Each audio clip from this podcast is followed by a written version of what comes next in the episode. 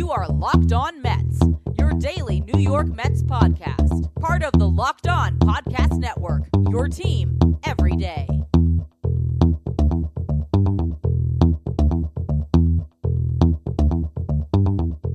Hello to all you amazing Mets fans. You're listening to Locked On Mets, part of the Locked On Podcast Network, your team every day. To get this show every day, I need you to subscribe to Locked On Mets wherever you get your podcasts Google, Apple, Spotify, Himalaya. Also, don't forget when you get in your car, tell your smart device to play podcast Locked On Mets. For today's show, I'm going to be playing the second part of the conversation I had with Josh Finkelstein, editor for MetsMerizedOnline.com. In this portion of the conversation, we get into the Mets bullpen, some of the depth issues. Josh has a really interesting take on why it was hard for the Mets to try to overhaul the bullpen this year. A lot of good stuff for you to check out. Before we get to any of that, though, I'm your host, Ryan Finkelstein. If you want to find any of my work, check me out on Twitter at Finkelstein Ryan. I really need you, Mets fans, to come on strong to Twitter right now because voting is going to be live today as you're listening to this on Tuesday for the player you are most locked on in 2019. Again, this is a tournament March Madness style. Jacob DeGrom is the Mets representative through your votes. Now it is Jacob DeGrom against Eugenio Suarez of the Reds Suarez is considered a 12 seed in this tournament. DeGrom is number five, I believe. We cannot let that upset happen.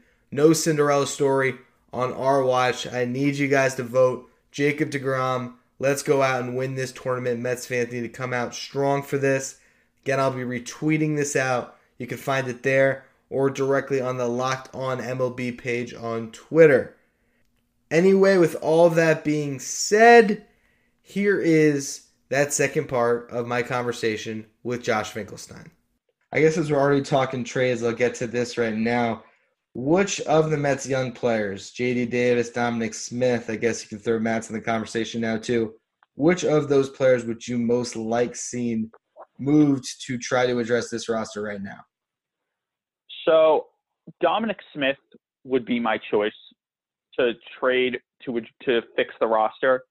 But the issue is he doesn't have much value, I don't think, to other clubs in terms of getting something back that can make immediate impact.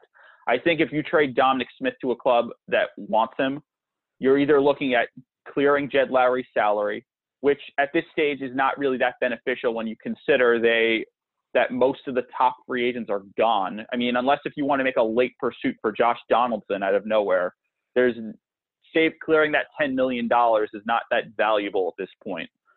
Um, the other, but I would personally think that JD Davis is the best combination of getting you value and he's not too important to the club to the point where it would hurt the team in 2020. So I think, I think for JD Davis, I don't know if he can headline a package for a star, but he can certainly limit the amount of prospects you have to give up, I think. I think, especially if you're talking a trade with an American League club, I think there are Amer- AL teams that truthfully believe he could be a big impact back in the middle of the order as a DH or even like playing first base or moving around the diamond. Like, you know, he can DH and then he can play third or left or first like two days a week. I think J- someone like, I think JD Davis, his bat is here to stay. And I think AL teams especially find that very valuable right now. Yeah, and I would be skeptical like you because I, I would think Smith's more likely to be moved only because I think Brodie is really happy with the way that JD Davis trade went. Um, it's kind of his crowning achievement right now. And when you watch, you know, certain Mets videos with JD Davis and Brandon Nimmo that have been coming out recently, sometimes the way that they're marketing the team can kind of give you a glimpse in how they're trying to operate as well. So I agree that Davis might have more value, but I do think that, that he's going to stay put. I agree with you on that. Uh, as much as I as much as I don't want to agree on that, I do. I think that Davis trading Davis now at possibly the height of his value makes a lot of sense. But I I agree, Brodie. That's Brodie Van Wagenen's crowning achievement, and honestly, the only move that has that you can actually officially say has worked out for him. So I think it would be hard for him to say, "Let me trade the one piece that I acquired that worked out so far." So yeah. I I agree. I think and Dominic Smith, I didn't even know this until a few days ago. He's out of options, so that's another thing to consider. Although I think he would make the opening day roster anyways. But they have a lot of these type of guys who really can't play positions that they're labeled to play. So I I could very well I expect them to trade Dominic Smith and find a Jed Lowrie taker in that deal. That's probably my guess at this stage. Absolutely. And one of the things that I've just kind of thought about recently is if Cespedes is healthy, if Lowrie is healthy, and you start counting up, you know, major league players that are on the roster, assuming Guillorme would make the team, which you probably wouldn't if everyone was healthy, you would have a six man bench on a 26 man roster with, you know, not a lot of flexibility with where everyone can play. So I just don't know if that would make a ton of sense. So a Dominic Smith trade might be necessary. Now, I do want to switch over to the bullpen. Um, obviously, Dellin Betances is kind of the linchpin here. They bring back Brad Brach, and that is it at this point from what they had last year. So, is the bullpen fixed? Are all of these lottery tickets and Betances and Familia and Diaz ever going to come back and be great again? What do you think? So, I actually wrote about this yesterday. I think they should add another reliever, or they should look to sign some depth options because outside of those, the eight arms that are currently slated to be in the bullpen, they really don't have much. Paul Sewald falls out of it, which I guess is nice to have him as depth. But after that, you're looking at guys like Walker Lockett and Corey Oswalt or Daniel Zamora. I don't want to see any of those guys pitching at the major league level for any extended period of time this season. I do have to say this about the Mets bullpen, and I think this is something that a lot of people are struggling to grasp the concept of or were coming into the offseason is that like people wanted them to just bulk up on the bullpen this offseason and thought that would be the savior of this team. But the amount of guys that they really could actually replace was very few. Think, think about who was locked into the bullpen even before Betances and before Wacha. You were looking at Edwin Diaz, Jeurys Familia, Justin Wilson, Seth Lugo, Robert Gsellman, and that's five of seven or eight arms in your bullpen already locked into place before you made a single move. For people who say that signing back Brach and bringing in Dellin Betances isn't enough, there's not much flexibility of people you can option at this stage. The only person who has options that you would realistically send to the minor leagues is Robert Gsellman. I don't see much of a place to add more, of you know, two or three more relievers. There aren't. There's no space for it. If you want to add one, I think adding a Steve Cishek or a Collin McHugh makes sense, and then you could option Gsellman and he could be, provide depth. But after that, you can't add another two major league deals because they don't have, as of now, Wacha has Wacha or another starting pitcher has to be in the pen, and that puts you at eight men after you add one and option Gsellman. So the logistics of it are pretty complicated to add many more relievers on major league deals. In terms of my outlook for the pen, I'd say their floor is pretty low. I mean, we if things go bad, they can be very bad because if Betances is injured still, or Diaz is awful again, it it'll be just as bad as last year. But if Diaz can figure it out and Betances is healthy and back to what he was in 20 in 2018, that bullpen could be has the ceiling of possibly one of the best, if not the best in baseball right now. Because then you also still have Lugo in the mix. That would be a pretty devastating back end. One last question I have about the bullpen is right now Wilson is the only lefty, if I'm not mistaken. So do they need a second lefty in there? And outside of like Daniel Zamora, I mean, who else would you go to? To be quite honest, I don't think they do. I, I think, first of all, with the three batter minimum coming into play, the lefty specialist role is dead.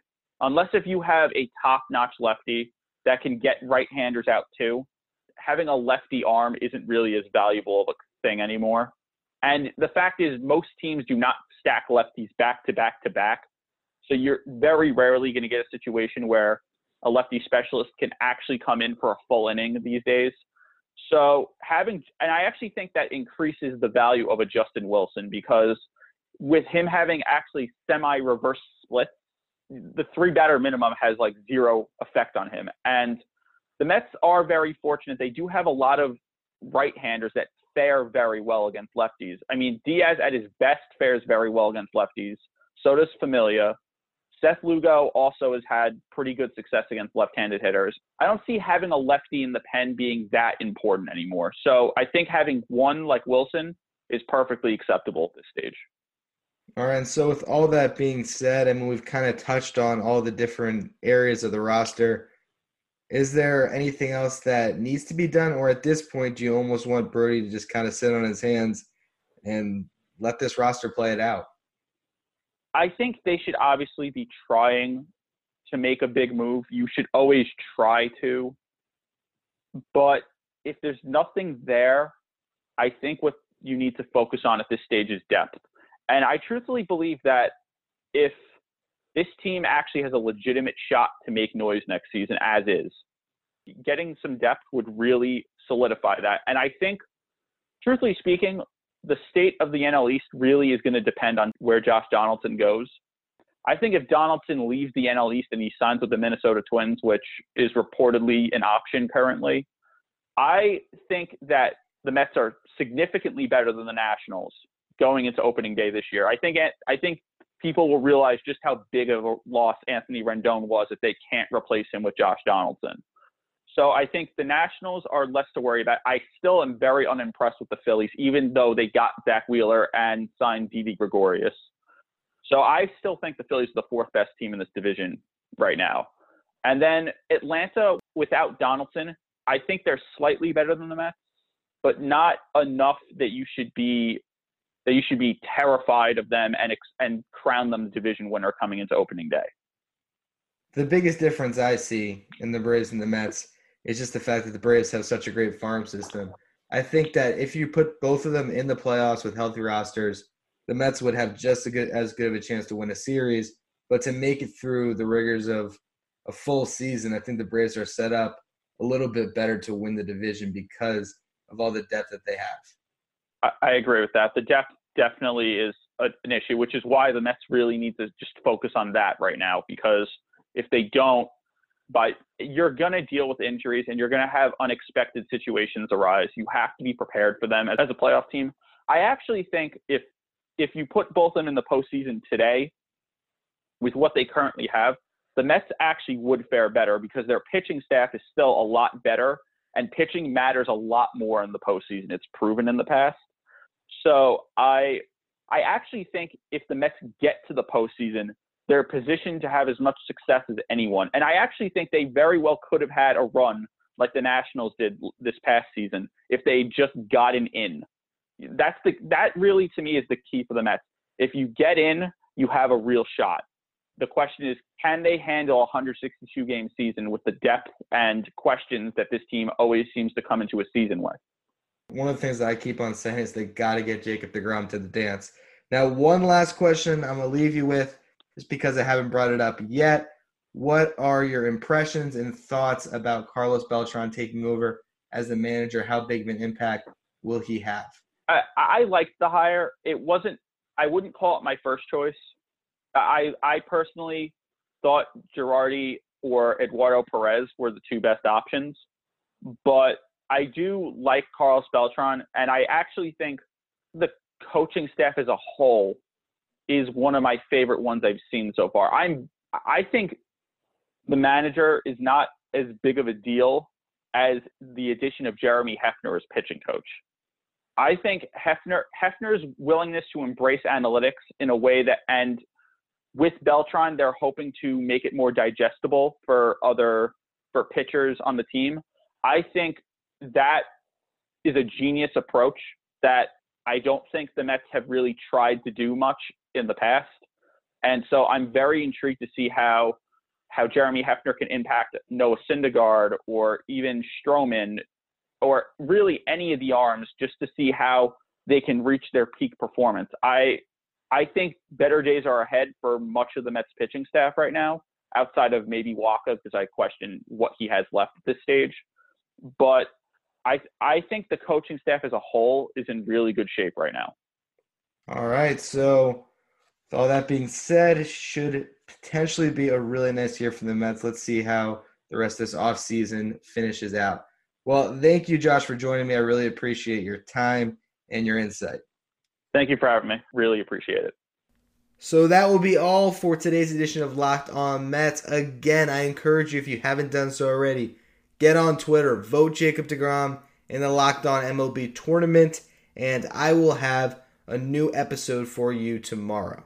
Thank you for listening. Remember to subscribe to this show wherever you get your podcasts. Also, don't forget when you get in your car, tell your smart device to play podcast Locked On Mets.